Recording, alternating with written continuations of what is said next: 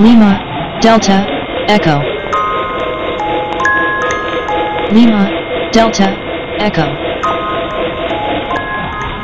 This is In Between Stations Radio broadcasting from Flagstaff, Arizona, USA.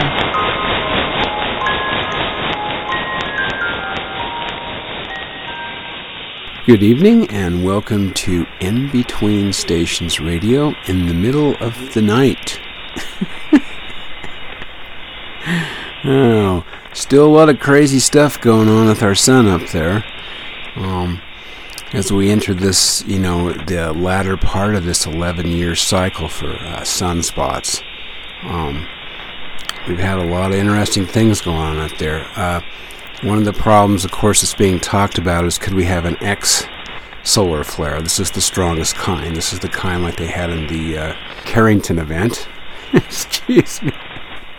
I'm not going to sleep. I'm just kind of like trying to drink some coffee here.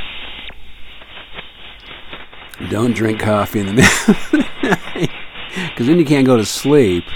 Um, yeah, and, and, I think coffee has a five hour. It takes five hours to peak the caffeine. Caffeine can be good for you if you have too much of it. Like anything else, it can make you sick. My thing is moderation with coffee. Um, I went from the extreme where I used to have five to six cups a day to keep myself awake when I was working at the hospital and working in the emergency room and stuff like that. Let me tell you, if you knew how many people go to sleep, like doctors and nurses and people working in a hospital, especially in the graveyard shift, you'd be scared. These guys don't get any sleep, and coffee helps you get by. And I, even without coffee, um, the family I come from, my mother, um, we're all sleepers. We all doze off in the middle of the day. You know, down in South America and Central America and Mexico, you take siestas. Not just because of the heat, just because it makes you more alert. And uh, I can testify to that. If you can get a little nap sometimes, five minutes, ten minutes, even a half hour, you're a lot more alert on your job. And uh, we're perpetually um, exhausted people because we we work at nights. We stay up these 18, 19. I have lots of friends that work 18, 19 hour days. Nights. so um, caffeine can be good. I mean, tribes down there, there's uh, there's some drinks they have down there with, uh, trying to think of the name of the drink down in the Amazon basin. Um, Yoco. Yeah, it's. I think it's illegal here. Yoco has 25 times the power of caffeine that our coffee has. It's just, and tribes have been using it for a long, long time.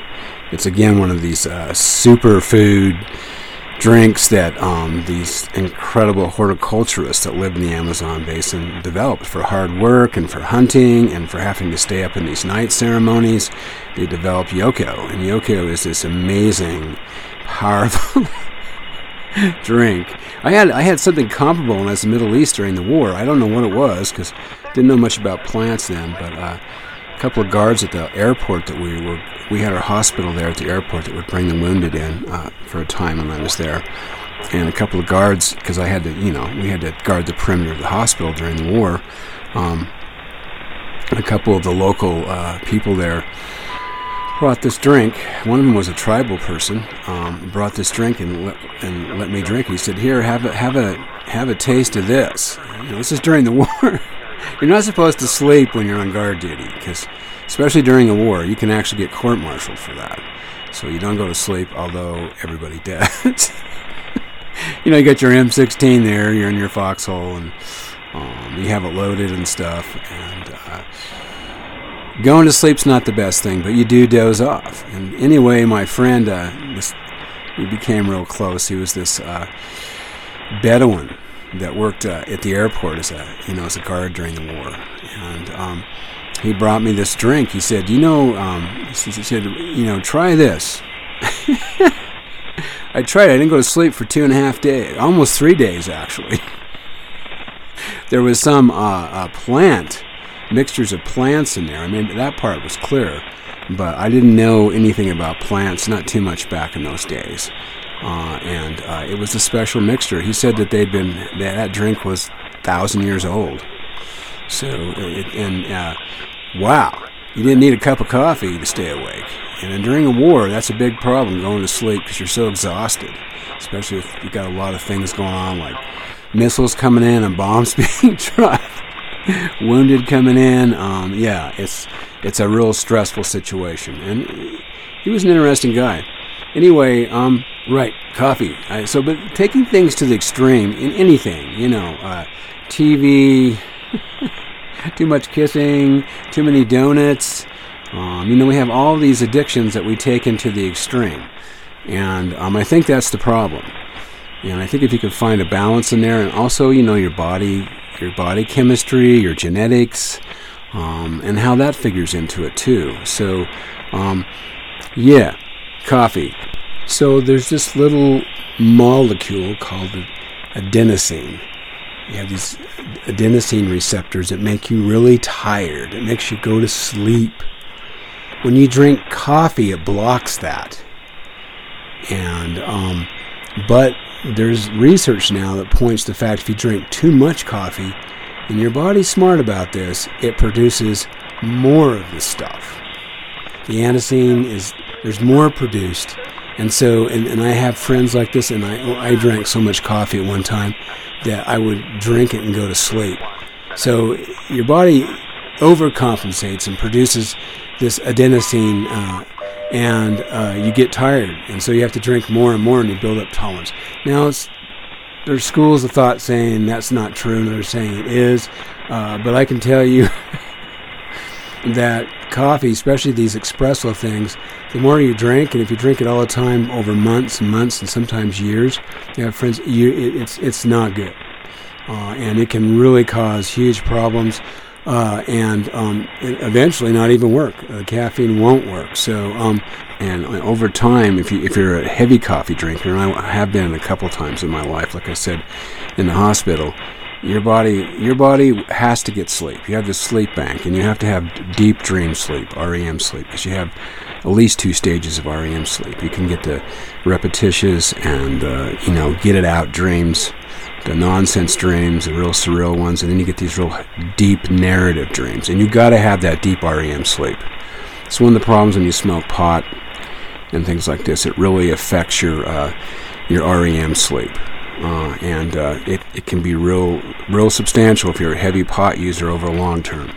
And, and and I know when you get off pot, I've had friends tell me this, and and I have a friend that would go off. You know, actually, Joe Rogan talked about this. It's a real interesting episode. He had a sleep expert on because Joe Rogan uh, is a known pot smoker, and he has uh, a week or something during the year where he doesn't smoke any pot, and he dreams intensely during this time period. And I've had friends tell me this because your body's trying to make up for the lack of REM sleep. And there's a lot of uh, powerful evidence that there's uh, a problem when, uh, with long-term pot smoking. I'm not going against pot here. I'm just saying it does affect your. I, I don't drink. I, I'm drinking. I don't smoke pot because I'm allergic to it. I have real uh, powerful reactions to pot. Uh, make me sick and uh, affect my sleep and make me deeply paranoid. So it doesn't work for me. It works well. I have uh, a friend I'm really close to. She's just a beautiful human being, uh, and she has um, some problems with seizures and things. And they found out the only thing that stops it is uh, is it the THC that's in pot. Pot is crucial to her. It's actually a medication that saved her life. And I'm not saying I'm not a doctor. I'm not suggesting you go out and do this, but she's just just this beautiful person, and it's you know, I talked to her extensively, um, and she talked about how while she's going to school, she's in, in astronomy. She's a mathematics major and an astronomy major, and she has to stay up a lot of times. And so um, her sleep is affected, and she has these kind of seizures uh, and. Uh, hallucinations actually too that go along with that. And if you don't sleep a lot, and I've had jobs where you don't do that, yeah, like in the hospital, uh, and or where you drive a truck, you know, 12 hours, 18 hour shifts on a dike out in the middle of the lake, uh, the Great Salt Lake for me, um, you can have problems.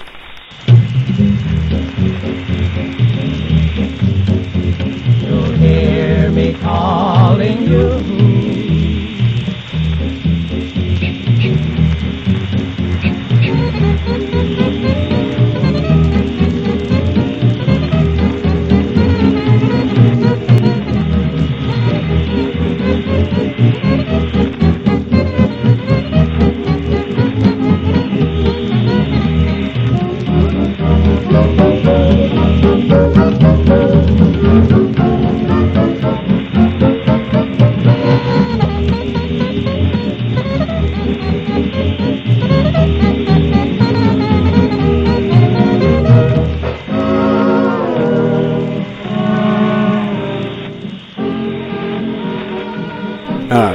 I, took a break there.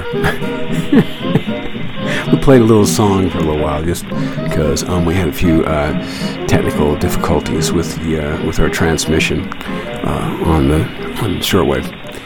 Um, yeah, we were talking about uh, my, my, my, my dear friend that, uh, that smokes pot and it helps her uh, medically, and so uh, it's a, it's a miracle thing for her. Uh, they couldn't find any pharmaceutical to substitute. You know, that's another problem. You can get addicted to pharmaceuticals, and, and I've had experiences with that. Uh, and it, it, can become a problem. We talk about, oh, you know, so and so is addicted to cigarettes, so and so is addicted, you know, to this drug and stuff, and yet there's, you know, people on pharmaceuticals and stuff that have, you know, that have the have similar ad- addictions, addictions to uh, chocolate, you know, addictions to um, sex, addictions to cocaine, addictions to TV.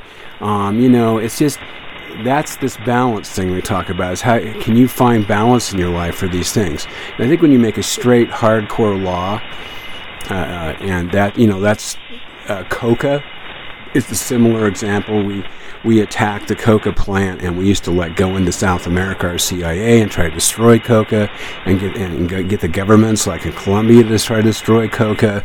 And, and meanwhile you know it's the population of the United States that's buying the cocaine not the coca.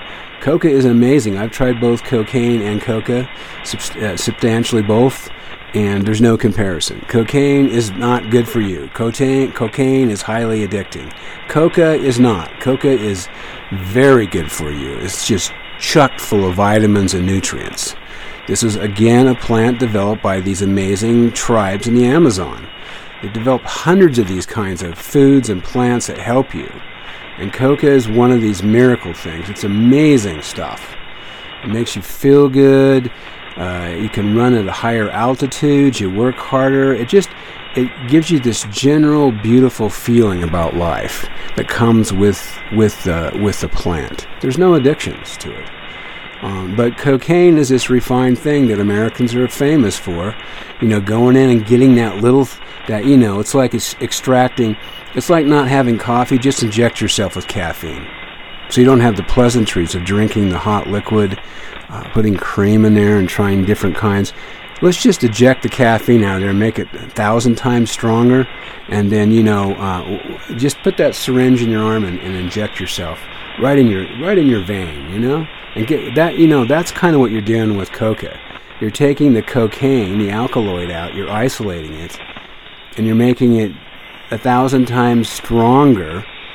Uh, and then you're you make this thing called cocaine and every and it's, it's highly addicting. And you get a real amazing high with cocaine. You feel good about things. You're really sexed up, you know. you're just you can do anything. But there's this rebound after you take it where you need, you know, it just lets you down. It has this horrible letdown, and then you have an addiction. And I have a friend that's very dear to me. I, I love, I love her, and she had an extreme co- cocaine addiction, and it was hard for her to get past that. And bless her heart, she's able to do that. And so, um, Coke is not like that. We just we have this thing in the United States, especially where we like to isolate things. Excuse me. I'm gonna drink a coffee. Actually, I'm not drinking a lot of coffee. I'm kind of sipping the, the cup here. And I actually am down to, to one cup a day, two at the most. And um, I don't like that feeling of being so like I gotta stay awake. There's so much caffeine in my body. And like I said, your body makes up for that. It will produce a hormone that makes you tired. So when you drink coffee, you go to sleep. I drank coffee so much in the army and at the hospital that if I was really tired and couldn't go to sleep, coffee coffee ended up doing the reverse. It just would put me to sleep. So uh, it, it defeats the purpose. We build up these tolerances to things. Anyway, okay, this could go on, this discussion could go on and on and on. Finding balance, looking at your genetics, what you're allergic to, what doesn't work well with you, um, looking at the kind of natural plants and the kind of food that you can eat that's healthy for you in the long term. Those are all really important things to to weigh in. And, uh, you know, I, I was looking at a whole life of being on pharmaceuticals, of being institutionalized even at one point. Come home from the war, had a lot of problems. Um, um, you know, had a marriage that kind of fell apart, and you know, a supposed family history of mental illness, which is, you know, pretty much bullshit because I researched that all out. It was all about allergies. It was about extreme sensitivities to things and having adverse reactions to those. And I found this out firsthand with pharmaceuticals, that I was highly allergic to some of the pharmaceuticals I was taking. And if I would have taken them in the long term, they would have caused serious damage, not only physically but mentally. So um, I had to learn these things the hard way. I had to get off these medications. You know, you can. I was on 50, some insane thing like that. But I realized at one point I had to take control of my life, and I had to. I only had to figure out my genetics and what, you know, what my families, what, what, what they were allergic to, what didn't work for them, and then I had to look at my environmental issues, you know, what, what was affecting me that way, and then look at my body health. And I started running and working out again, and um, I changed my whole life, and I'm a, a, lot healthier. Most of the time, my life goes pretty well. It's up to you. Um, but, you know, we have a real habit of making things very addicting so we can make a lot of money. You know, you can go to. Um, the Circle K, and you know, I used to think it's funny because there was two things in this, at least the Circle K here, which is like the 7-Eleven, the inconvenience store, because you go there because you have to, you know, a bag of rice that should be, um, you know, two two fifty at the regular store, they'll charge you seven bucks for, or even ten dollars, just because you need it. But the only thing that was in that store that was good for you was bananas and apples. So I used to get I used to get a banana and a couple of apples when I come home from work, and they're just or no when I was going to work early in the morning at six o'clock. There'd be this long line of people with with coffee and donuts and candy bars and Coke. Uh, you know, you're going to drink 64 ounces of Coke. That's the first thing you drink in the morning. Wow. I mean, you know, the sugar content alone is scary stuff that's just it's absolute poison at least to me and to a lot of people i know that's a that's a clear shot to diabetes and a clear shot down the road of having a lot of serious problems so uh, yeah that was a big joke the bananas and apples were the only thing in the store that was that was good for you you know you have these these deserts for nutrition and poor people go to these stores a lot and they get this really crappy stuff you know, and they give it to their kids, and you know it's famous, and and these stores are planted in these places where there's a lot of poverty because they know people will come there and buy that stuff because it's cheap. You know, it has corn syrup, it has it has all these things that make it not only addicting, you know, it activates your your serotonin and dopamine levels, and um, and so you, you crave it, you get addicted to it. And even though it's really bad for you, and these corporations know this, they make this food that has zero nutrition in it. And you still, you know, you still eat it. Or you're allergic to it and you still eat it because you're so addicted to it. Okay, that's enough of this. this could be like a 25 hour show, seven days a week, on getting yourself healthy, getting yourself off really bad food working out, getting your cardiovascular working, and getting your life so you're not always sitting and driving a car and watching TV and a beer or sitting and looking at a computer screen all day. There's so many things you can do with your life that can make things a little bit better. and because I have a genetic tendency towards depression that runs on one side of my family, I know I have to take care of myself. So I know a bottle of alcohol even a bottle of beer is going to have a tremendous effect on me, know, because alcoholism runs on one side of my family, but the sugars in it alone attack my body. And so every once in a while I have a treat of a beer or something like that, but not too much because I know, like if I drink a six pack or and I love Irish whiskey, if I had a glass of Irish whiskey, I know it's going to happen the next day. In fact, just an hour or so later. So it's not, it's not worth it. Anyway, okay, let's let's move on here.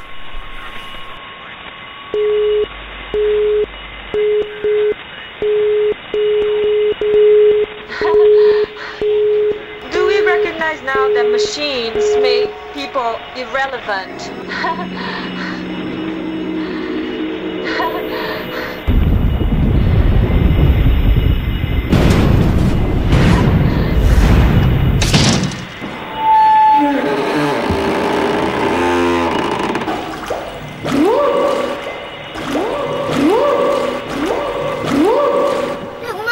shouting you.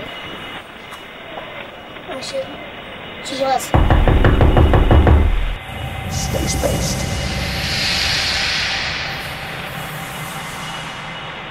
Stay spaced.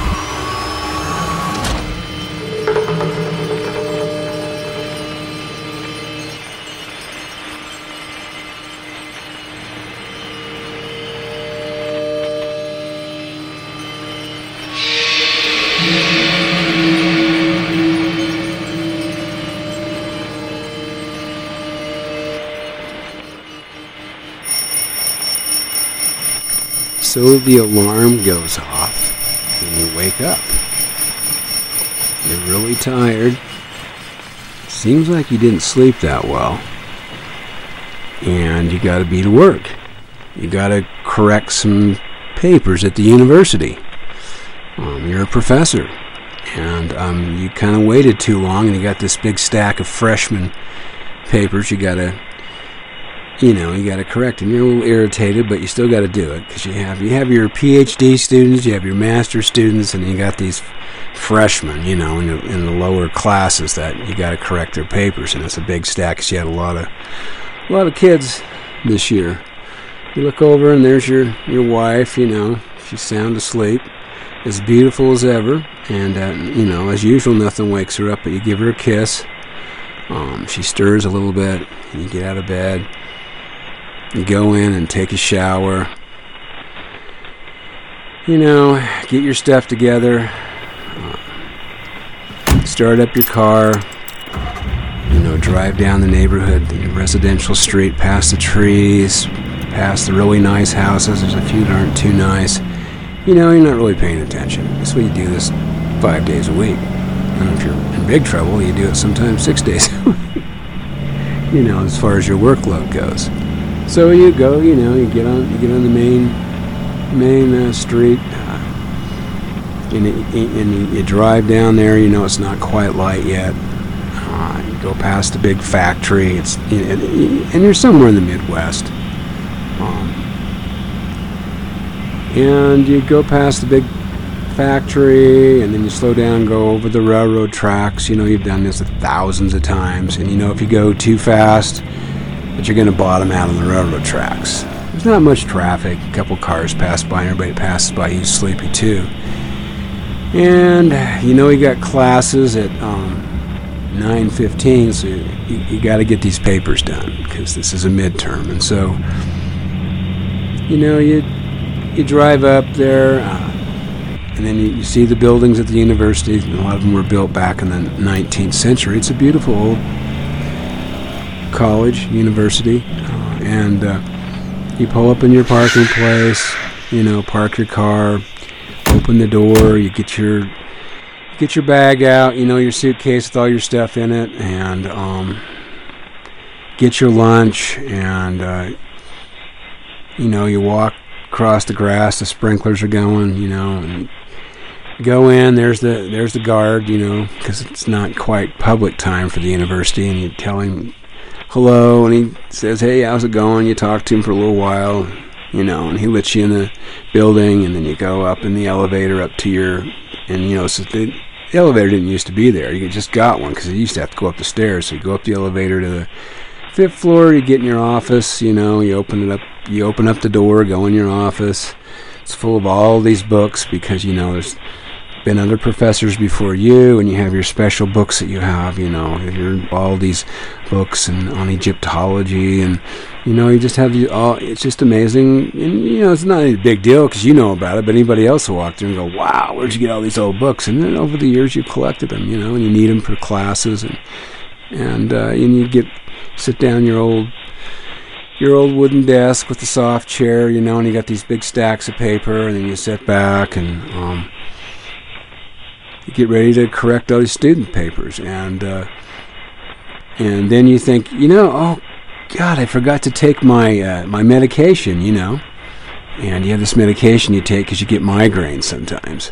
So you know if you don't take your medication, you get a migraine, and, and so you go and you remember you put it in there in your in your lunch your lunch box, you know, zips zips open and close, and you get in there and you unzip it, and then you look through your stuff. You're like, oh no, I, God, I forgot my, I forgot my medication. I better call my wife because I got to have this stuff. So you know, you, you have an, an analog phone. There's this, this is, you know, you don't have a cell phone. You got the analog phone. You dial it, call up and say, hey, uh, good morning. She's like, yeah, you know, she's kind of tired. You can tell. And you know, you're like, hey, April, um, forgot my medication. I'm wondering if you could bring it up to me, you know, sometime today so I can take it so I don't get this migraine. So, yeah, sure, I'll bring it up, you know. Let me have breakfast and I'll come up there. And then, you know, and you tell her you love her and you hang up the phone and you set it down receiver and right when you do that, you wake up. you know, you're in your bed and you wake up into this room in this place and it takes you a while to kind of like get it that you're you're not you just had a dream. That that isn't in parenthesis real. The thing about and so and then you realize you know it's in the middle of the night and and hey you're in Flagstaff, Arizona. You're not in the Midwest somewhere. You're not a college professor. You don't have a wife named April. That was a dream. Here's the thing what I just told you is actually very real. I mean, I've had this dream in this particular place. Uh, this guy that's a college professor, I've had this dream hundreds of times. And it only gets more complex and deeper and you nothing is is is is, is screwed up in this dream I breathe and everything, all the details are there. and and everything is intact. There's no nothing lacking. That's a real world, and I know because I've had I've been there and. Uh, so many times in different ways during Christmas time, during the holidays, you know. Um, later we have kids, and there's all these things going on, and and it, it's it's it's a substantial reality, and you don't know it's a dream until you wake up. And you know, I, I've talked about this before in other episodes, and it kind of freaks people out a little bit. Other people, no big deal. They've thought about it before too and had these same experiences. Other people, it kind of really freaks them out. So, that place I visited many, many times, and I have other places uh, just as substantial. Uh, you know, you know another thing. I think I've expl- I talked about this in other episodes. I don't know what I look like, that, that college professor. I've never looked at myself in in the mirror. I know I've been. I mean, I, I always remember I'm driving my car to the university. It's six o'clock, and and there's the. It's, it's an, actually an old 1974 Chrysler. It's not old. It's new, and I think this is in the 1970s or something like that. And, and uh, um, that's why I had an analog phone. Um, the the car mirror's there. I mean, I, you know, when you think about it, you can't look at your face unless you look in the mirror. You just you can see the end of your nose and your hand, but you can't see your own face. If there wasn't a mirror some other way, you wouldn't know what you look like. You see other people's reactions. So the the rear view mirror's up there, and I can see my kind of my shadow as I'm driving along, you know. And I got my headlights on because it's still, you know, it's early morning and the sun hasn't come up yet. Uh, and I've never, I've always thought, well, if I could get back in that dream, I want to look in the mirror and see what I look like. I don't know. Um, right, and this, and that's where this this broadcast is going because you know I, I constantly come back to this theme of dreams, and and I know about the screwy dreams and the surreal dreams and the sex dreams and. And, and and the other kinds of dreams that you know it seems like everybody has those kind but these dreams I'm talking about are substantially deep REM narrative dreams, and I've had them for many years. And I've actually have drawn up maps of these dreams because they're so substantial. And and some of them have people in them that I know, but there's variances. They like their nose is different, or they talk different, or they're shorter than they are in, in, in real life. In parentheses, or, or there's some, or or, or um, uh, instead of playing liking baseball, they uh, they like um, they like to hang out at the donut shop and eat donuts. I don't know. There's some there's some little thing that's different, and that, and then the substantial reality in the dream is totally um, changed.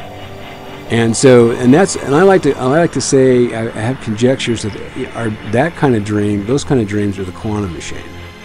And you know, when you look at the fractal world and Mandelbrot's, and if you don't know what Mandelbrot's are, look it up. Mandelbrot is an actual person that came up with this amazing design, I think through early computers, that looked at the fractal world. And fractals are this infinity of, of shapes that keep repeating themselves over and over. And so um, it, fractals are interesting because if you get artificial digital reality, they don't have the same fractals that organic reality has. So you can take a digital painting and an organic painting, and they have totally different signatures in uh, fractal wise.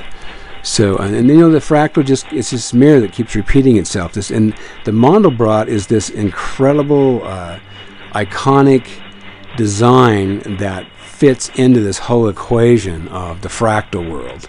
And I don't, you know, look it up if you want to get kind of like if you want to mess around with things. And I, I think people are getting to know more about Mandelbrots and they think about them.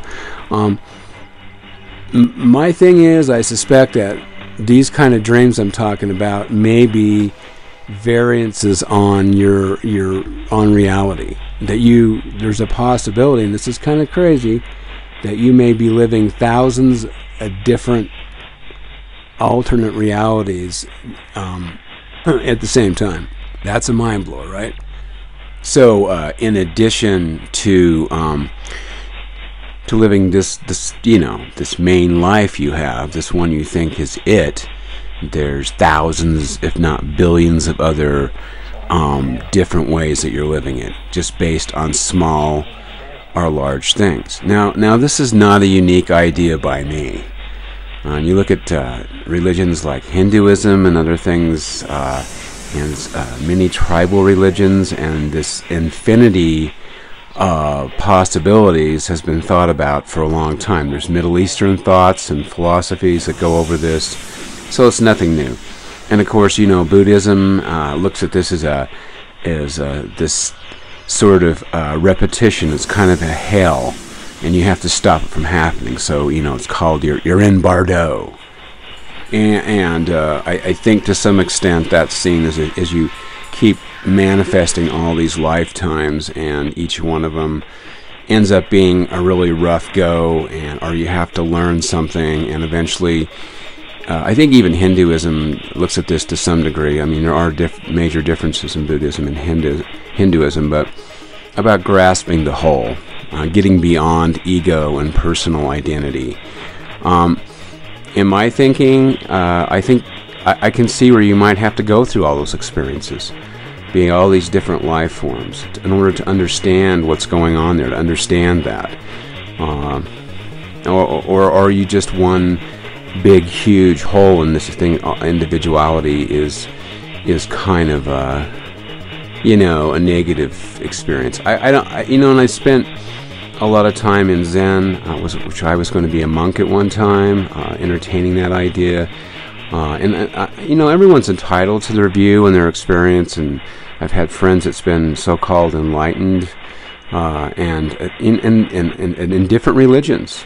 Um, with different views and philosophies. Some that are very different from Buddhism and Hinduism, and yet they receive this enlightenment. That's again a reality you know, it's a worldview. It's, it's you've established a reality, and you've had this experience, and it's very real to you, and you know it's true. Uh, what I'm saying is, in that manifestation. And when you look at all the life forms on this planet, and you look at the ones out there we don't understand, stars and black holes and other universes, and now with our new telescope we have out there, we just, it's mind boggling. And so, um, I, I, I, can see an experience, uh, a, a, lifetime of possibility. And as an artist, you know, you entertain this. Uh, it's something you have to go through to understand. I mean, it's really hard to understand a person unless you've been through their experience. If you haven't been to a war, then don't even start talking to me. If you haven't had that experience, then don't try to criticize mine. You know, it's a personal and it's a collective experience that you got to have to understand it. Same way with a, an ayahuasca experience or a vision or or remembering these powerful dreams that seem to be substantial realities. You can mock that if you haven't had that experience. If you've never been in love, I actually have a, I have a friend. He's never fallen in love with someone, and he he's so critical of romance, of loving someone. We get in these huge arguments. We don't not anymore, but over eh, you know, love is fake. There's no such thing as being in love with someone. So I can talk to him till I'm blue in the face, and he's not going to understand the experience of romantic love. And and there's no way. And if you haven't, if you haven't been in that person's shoes, how can you understand them? And for my, for me, if there's a deity of any sort, then wouldn't they have to understand? You think uh, all these different experiences and life forms are, are, are, and and what it's like and, and what what you know. I, I would think if there's any kind of empathy in that kind of deity um, you know, and it's a speculation, then wouldn't they have to understand all these things? And how do they do that? How do you reach that? Or is that even possible? Or is that what the what the entire whole of the universe is? Is it just this collective, huge mind and body? And each of us are these little minute cells inside there having all our own experiences. You know, it's like one cell in the body saying, Hey, I'm everything. Hey, it's me, you know. And then, you know, there's this big cut and this gash, and you like flow out of the cut onto the ground, and uh, suddenly you're not in the warm, safe body and you're in this big open environment, and you die, and you realize, oh, oh, uh, I was connected to this body of larger self with all these other cells in there. Uh, do you have to live all of them out? Is that what a god is? Is if there's a deity, is this a person that's able to live all this out, or do they live it all out f- through us and our experiences? I don't know. So it's a big gray area there. All I'm saying is the possibility is there that it does go on, that it's going on. And in, in a modern sense, we don't have the ability to comprehend that. Or, or, or to even take something like that in. And I've had this, this experience on uh, uh, in in ceremonies with ayahuasca. Uh, and, and and in my own dreams, this uh, this infinity of possibilities. You know, I talked about briefly one of my uh, intense uh, Yopo ayahuasca experiences because I combine these two plants, three plants. So, um, and it, it gets a, a different intensity. And uh, where I stood in front of these orifices that opened and closed, and each one had a different uh, reality. Each one had a different place I could travel and go to, and very solid. I mean, this is like more this is you know you turn the television station you get a different story like that but much more intense and very real. So you're not watching it on tv you're experiencing it. So um, yeah i just don't know if we can take that in. It's easy to sit in front of a television screen and read a book but to actually experience that uh, you know in, in a powerful dream vision or with these uh, hallucinogenic uh, you know plant medicines uh, it's it's something else and if the possibilities there and you think we have thousands and thousands of dreams and i record what a large amount of dreams and that's that's what i can remember and often i, I stop putting down these substantial realities. I don't know why. I, I, I drew maps of them and i have uh, levels of them but uh, if, if, if i can remember these things and if i'm in there and i know other people have this same experience and then I've, I've also talked about that's one of the possibilities of reincarnation. You're living these different sorts of lifetimes at different time periods and things all at the same time. Really bizarre, hard to understand if you're very linear, if you're very rational minded, very Newtonian, where everything is moving forward and 2 plus 2 is 4. Kind of hard to pull that one in. Not so hard with mathematics and quantum. You can kind of work out the possibility. And I think that's one of eight possibilities in the quantum world. Uh, and a lot of quantum physicists don't like, they don't really care for the multi, the, the multiverse world, uh, all these alternate realities. They know they take place because when you observe photons and, you know, photons can be interlinked in, in the crazy ways and they can be tens of thousand miles apart and still be connected to each other. Is it photons? Anyway, I don't want to get up because I don't have any reference material here and I didn't prepare myself for this and so I could be I could make somebody upset that I said something wrong about quantum. Anyway, I, I, I feel like there's a possibility that the that the dream that the dreams we have are actually a connection to the quantum world.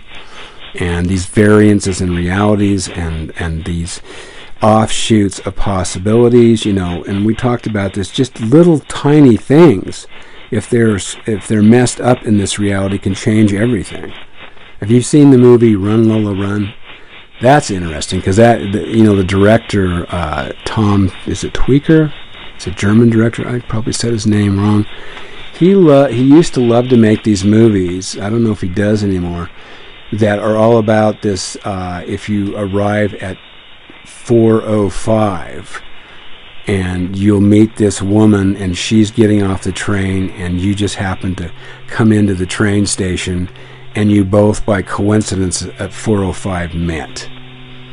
And then you know you have this whole other life. You, you you fall in love with each other and you have kids and they have kids and this whole whole branch of reality is based on this 405 occurrence. And so what he does is he gives you alternate realities. What would have happened if, you know, if you would have arrived at 410 or 415, or maybe not even arrived at that that day at all, if, or even slight seconds can, you know, the between a, a horrible accident and the one not happening.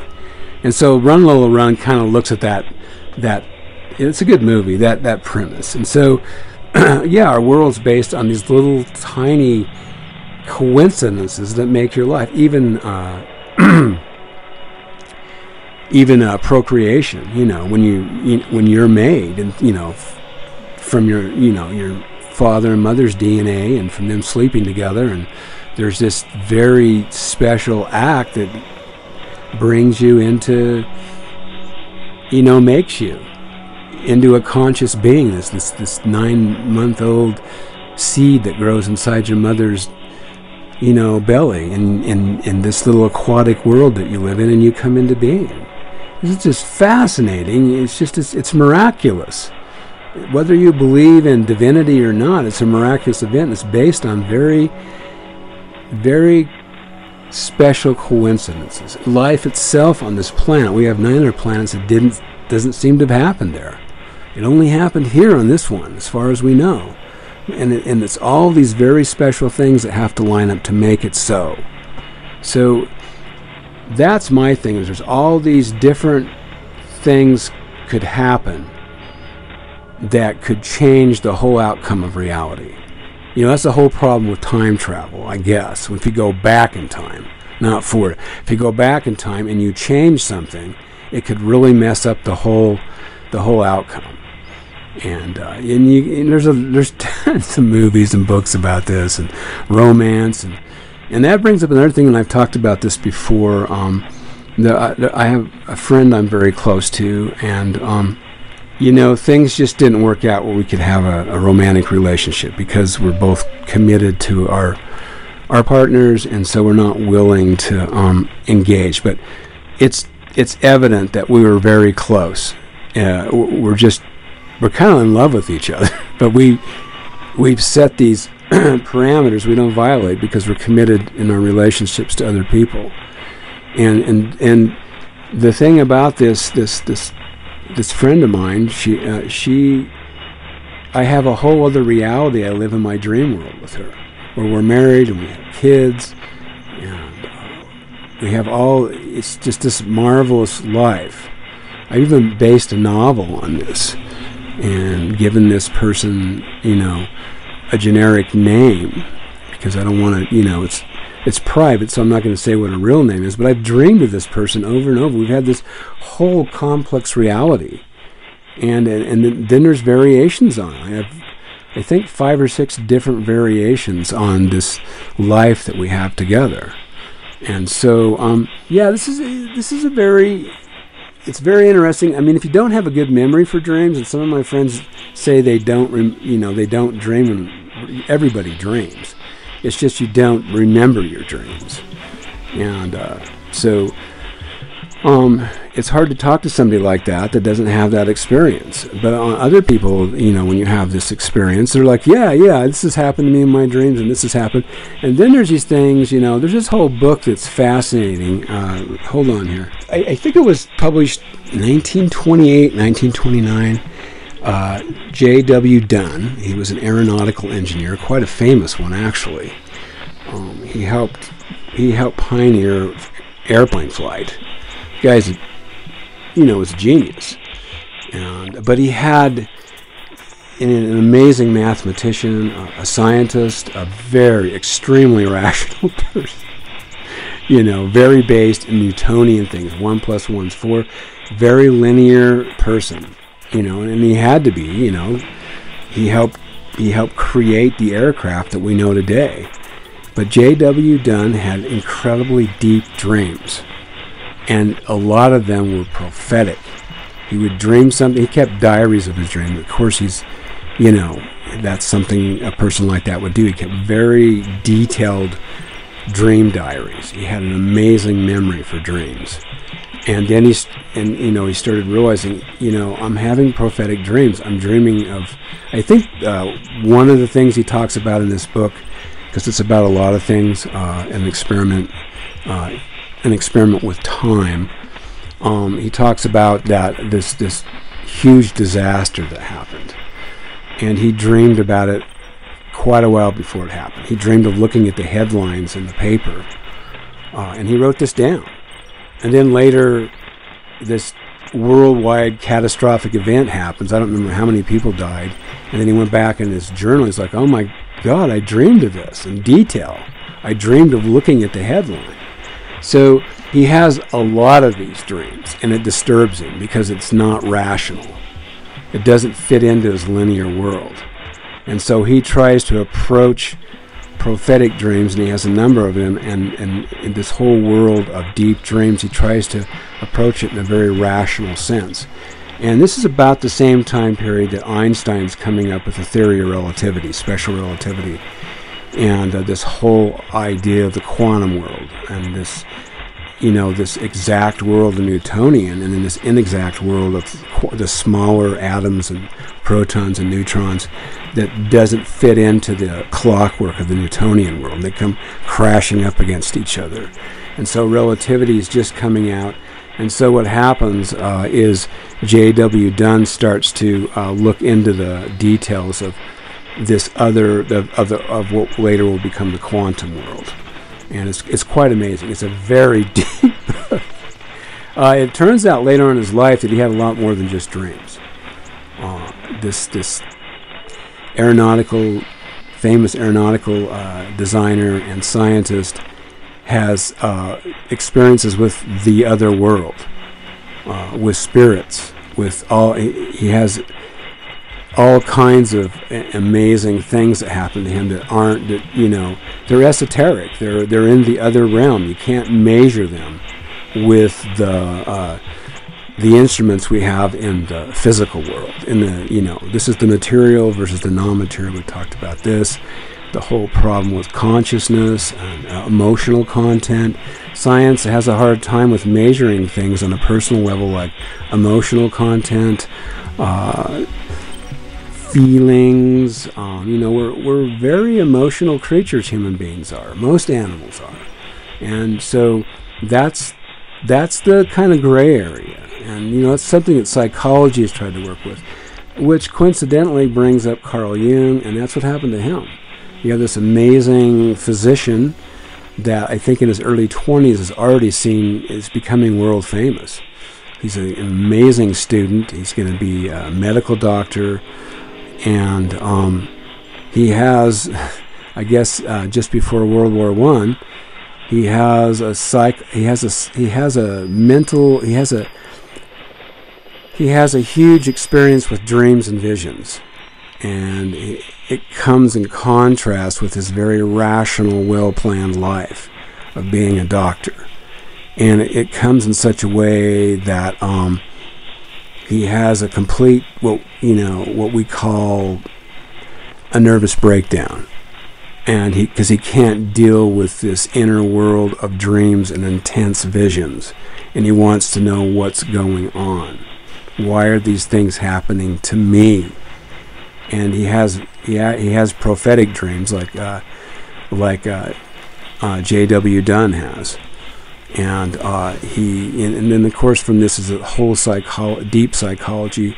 He, he mates freud and he breaks away from freud and this whole thing of, of depth psychology of the unconscious of this inner world that exists inside of us that you know mystics have talked about that religious people have talked about that this inner world is as is as real as this outside material world.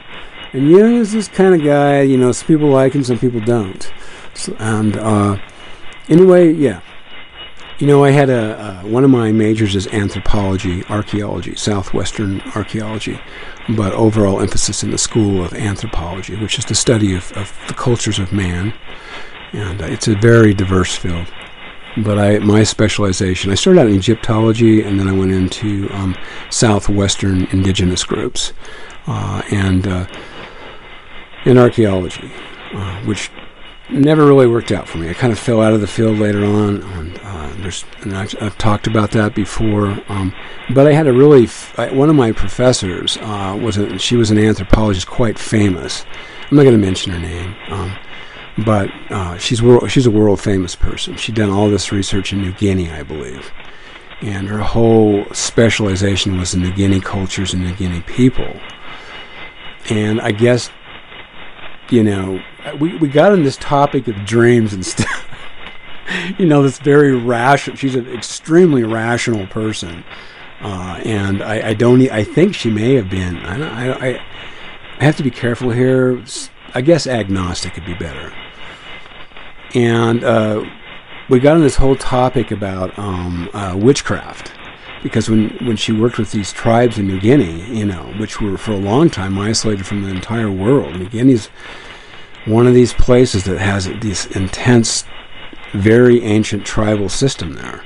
and it was very exclusionary to the outside world for a very long time. I mean, these guys were practiced cannibalism. You know, they ate people up and I think up into the early mid '60s was, you know, they they were still eating people, and and if you weren't welcome, you might become some. And anyway, witchcraft, you know, you know that's kind of exotic. Uh, this isn't a place to talk about cannibalism because, um, but anyway, she ran into the to, to witchcraft a lot, and she said that she had a, a master's student, a student getting his master's, and they just never got along, and uh, and she she didn't I, I guess the thing was is he had sort of had a crush on her.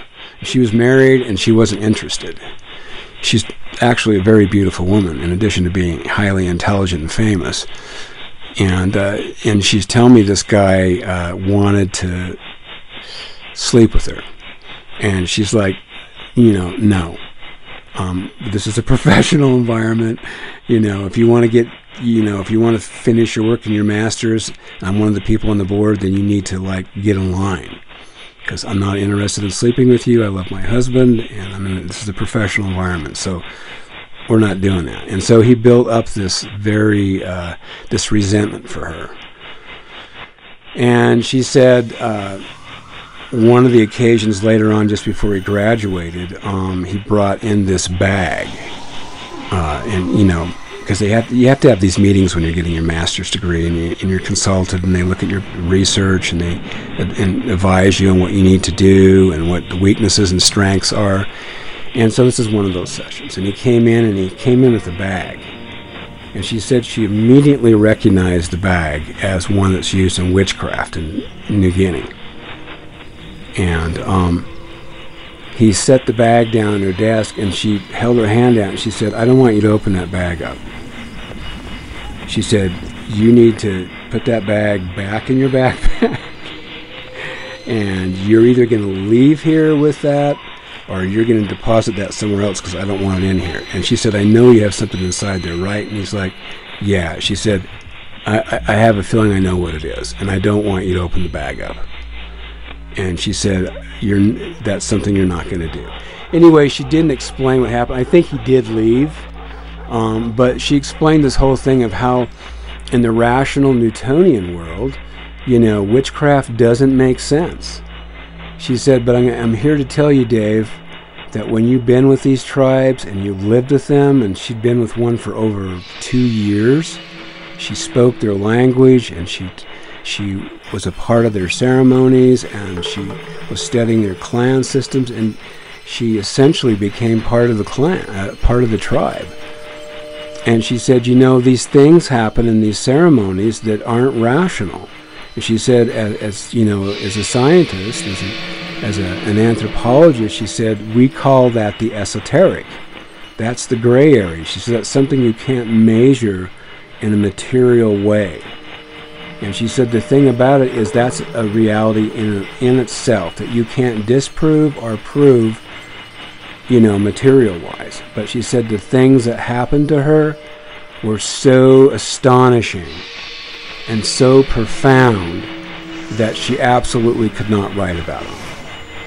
And she said they're just she said you things exist that aren't supposed to be there. That that rationally as a as a educated person, as a scientist, you can't, you don't accept, you don't talk about them, you don't write about them. She said, nevertheless, these amazing experiences happened to her. And uh, we didn't, she didn't really ever talk about what, what they were about. I think it was kind of cool because we just had this moment where I think we sort of understood each other. I, I think it was, it was cool because we talked about dreams a little bit. And then, you know, we talked about school and, and this is and I think that's kind of what it branched. I was like, here's the things you got to do, Dave. Here's the test you got to take, and this is the things you got to. She says, I, I need to have these papers written a certain way by you. And she said, I really can't accept, you know, uh, things on this other level. She says, I know where you're going, and you're welcome to talk to me personally anytime you want, and we can talk about this. But she says, in the classroom environment, she said, I'm not to, you know, I'm not going to expand into that realm the esoteric, the gray area, the spiritual, the non-material, the alternate reality. She said, um, you know, if you want to come over and, and smoke pot with I, which I didn't want to do, she said, or you just want to sit, we'll, we'll, talk about this stuff. And um, and our husband was a famous doctor. Oh, I don't remember. Was he a medical doctor or, or prof- I, I don't remember. Anyway, he taught at the University of, of Utah, and I think he was uh, something to do with medicine. But he's a very uh, intellectual person. But he had had these experiences with her because he had went to New Guinea, and uh, I think that's where they actually met. I think he was there for medical reasons, and then she was there for anthropological reasons, and they met and fell in love, and then they had these experiences. And you know, I, I've talked about this before. I think in my last episode where. Um, we really can't talk about the experience that happens with yahe or ayahuasca. These are, you know, it's the same two plants, but I think the yahe is where you use the bark more when you when you when you boil all these plants together and make the soup that you drink. So it's uh, yahe is made a little different than, than ayahuasca, but it's the same thing. So this intense hallucinogenic experience, and I've talked about it before. I don't like that term because then we're like, oh, you know, it's it's your imagination. It's all in your mind, and you know, and I've said this on a lot of different broadcasts. What isn't in your mind? Everything in our world that's been made was once in somebody's mind, and then they made, you know, especially inventors make these film and radio and all these things where once uh, in television, you know, was uh, was an idea in somebody's mind they made into a physical reality. And so, you know, what isn't in your mind? And so, um, that's, you know, we really can't talk about this experience, you know, the intensity of the uh, ayahuasca experience, uh, the Yopo experience, virola, unless you've had it. Um, and, and until then, you're going to think it's wacky or until you have a vision or a dream, like uh, some of the dreams I talk about, it's hard to relate to you that experience if you if there's no commonality between us. You know, you don't know how hard how how much it hurts to get hit hit in the head with a rock or a hammer until somebody really does it. And then you're like, God, that really hurts. It's like, see, I told you. You know, you have to share an experience, I think, in, in something like this, um, and especially when you're in the tribal format and you and you have family and people that you love, and you and you actually you don't just go visit, but you live there. You spend time there with with these people, and they're they're important to you, and you and and you become a part of the culture, and so you have these fantastic, amazing experiences and I think a lot of us get locked in our worldview, we get locked in religion, we get locked in our field of science, and we don't expand out. We kind of like, or, or, or, maybe we do, but you know, you have your, your worldview, and that's how you see reality. And I think reality influences science to some degree, at least the scientists. You know, science is not good or bad. Um, but the person using it is, is either helpful or not helpful. And if you're influenced by money and ego and power, um, you can use the science to do things that aren't so good. And on the other hand, you can use the science to do things that are really good. Or you can use it to make really cheap, addicting food that'll make you millions of dollars and make people really sick or into diabetics. You know, it's it's yeah. Uh, and, and I think it's interesting now because we're getting to the point where this, this, this, these really odd parts of science, like the theory of chaos and, and, and the quantum dynamic, are starting to come together. And we're starting to really look at this other world that Einstein first introduced to us. And for God's sakes, tribes have been in that realm for thousands and thousands of years. A lot of my friends venture into these other realms, these alternate realities, um, don't want to be interviewed. They don't want to talk. They don't want to talk publicly about it. It's very private. Uh, with tribes, tribal friends, it's very sacred. You just don't share it. Um, and so it's hard for me to share these experiences, you know, verbally on the air. Um, and, and and then doing it live doesn't allow me the um, luxury of going back and editing what I've talked about. Um, it's very difficult to talk about these experiences and try to verbalize them because I think it's it's mostly a non-verbal experience, especially something as profound as the ayahuasca experience. Um, um, it just it's it's just so nonverbal. I know people talk about it on YouTube and have written books about it. Uh, Wade Davis is one of the people that beautifully has beautifully described some of his experiences in the with the ayahuasca experience, and and some that weren't so good. Uh, there's there's uh, celebrities like Sting that if you can find the right interviews. It just gives a really beautiful overview of the ayahuasca experience. But there's a lot of other crap out there and sensational stuff and just I, you know it's it's really hard I think to to verbalize this experience uh, un- unless you've had it. And that's the whole thing is and you, you don't have to and, I, and I've said this often is maybe it's an experience that's not for you. Now I have allergies to uh, the ayahuasca uh, medicine to the ayahuasca. I, I have to be really careful. Uh, and so I take very small doses and I've had I've learned from personal experience you know that uh, there's there's certain things I have to do.